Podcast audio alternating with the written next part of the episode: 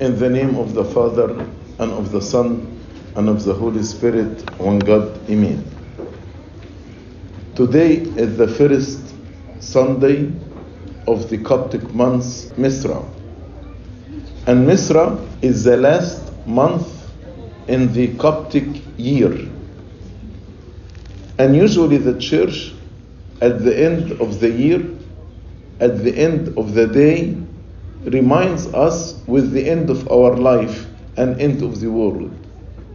So, as each day ends, as each year ends, our life will end, and also the whole world will end. So, the church wanted to prepare us for the end of the world and end of our life. For example, in the 12th hour of the Agpeya, the gospel about Simeon the elder, who said, Lord, now let your servant depart in peace. And all the litanies about death and standing before the judge in the last day.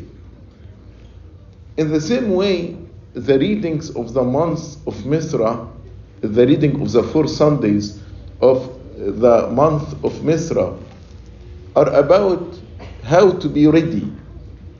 So the parable of today is the parable of the wicked vine dressers. And as you heard in the gospel, God is the owner and he leased the vineyard to vine dressers. And he is ex- expecting fruits from them.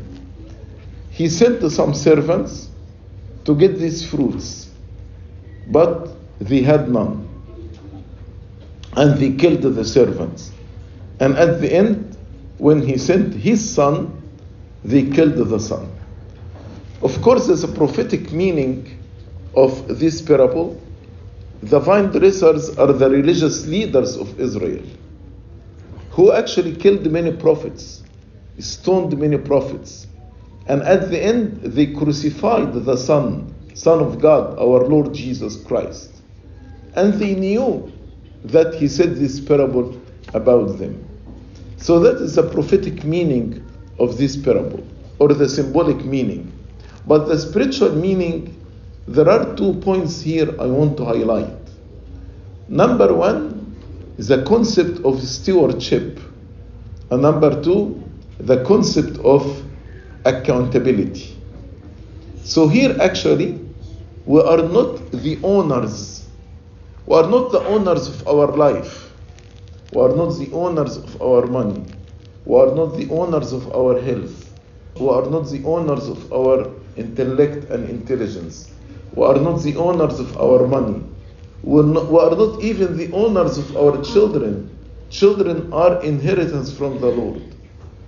So some people conduct their lives as, as if they are the owners, not the stewards. We are just stewards for God. God is the owner. God gives us, when we are born, we were born naked. And when we will die, we will die naked. So whatever we have here is given to us from God in order to be faithful and wise steward. This principle is very important because if you know that you are a steward and not the owner, you will handle the talent that God gave you faithfully and wisely. For example, time. Many of us we waste our time because we think we own the time. But if we know the time is given as a gift from God to us, and God will ask us, How did you spend your time? We will be careful how we spend our time in a way glorifying God. The same applies for money, the same applies for our health.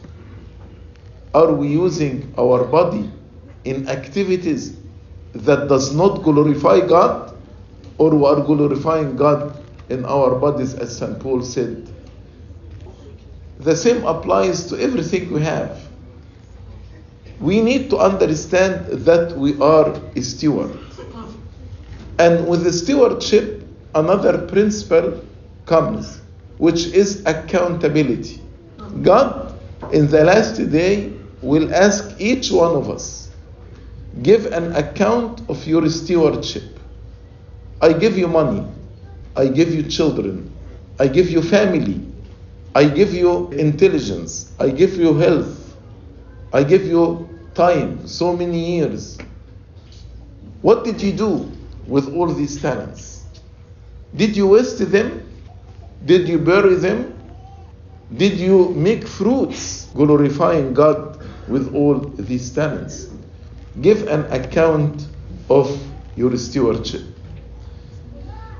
So, what God is expecting from stewards, from us, to be faithful and to be wise. As the Lord said, Who is the faithful and wise steward? Who is the faithful and wise steward? Faithfulness means you use all these talents, these gifts that God gave you to glorify God. Not for your own interest, but to glorify God. And when actually you are glorifying God with your talents, you will be blessed. You will be blessed. God not in competition with us. God, when He asked us to use these talents for His glory, because He wants us to be blessed in our life. When we use His talents against His will, actually we will suffer. Even if we enjoy temporary time of pleasure, but the end is suffering. Here on earth and in the life to come will be eternal damnation. So we need to be faithful in doing everything for the glory of God, as St. Paul said in 1 Corinthians chapter 10 and verse 31. Whatever you do, whether you eat or drink or doing anything else, do it all for the glory of God. And also, he wants us to be wise, wise in using the talents. Maybe I am faithful, but not I am wise. I am I don't know how to make profits for the glory of God. In the parable of the talents, God gives the first one five talents, second one two talents. The person who got five talents, he traded them and he brought another five talents. And the person who received two talents, he traded them and he brought another two talents. What are the fruits in your life? Time. What are the fruit of time in your life? Money. What are the fruits of money? Health. What are the fruits of your health? For example, do you actually go and, and ask about people and try to bring them to the church using your health to go and bring the lost sheep to Christ? Are you using your money to help the poor and the needy and to support them? Are you using your mind and your intelligence to be creative and think about ideas how to attract the people and confirm them in the church and how to defend our faith against all these heresies and all these new philosophies that are attacking our Christianity? How are you using your talents? God will ask you to give an account of your stewardship.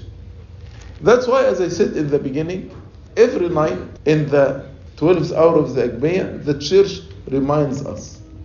So, every night we need to ask ourselves this question What did I do today? Did actually I glorify God? Am I faithful to God? Did I use my talents wisely or not? So these are two important principles from the parable of today. You need actually to think about you are a steward, not the owner, and number two, you will give an account of your stewardship on the day of judgment.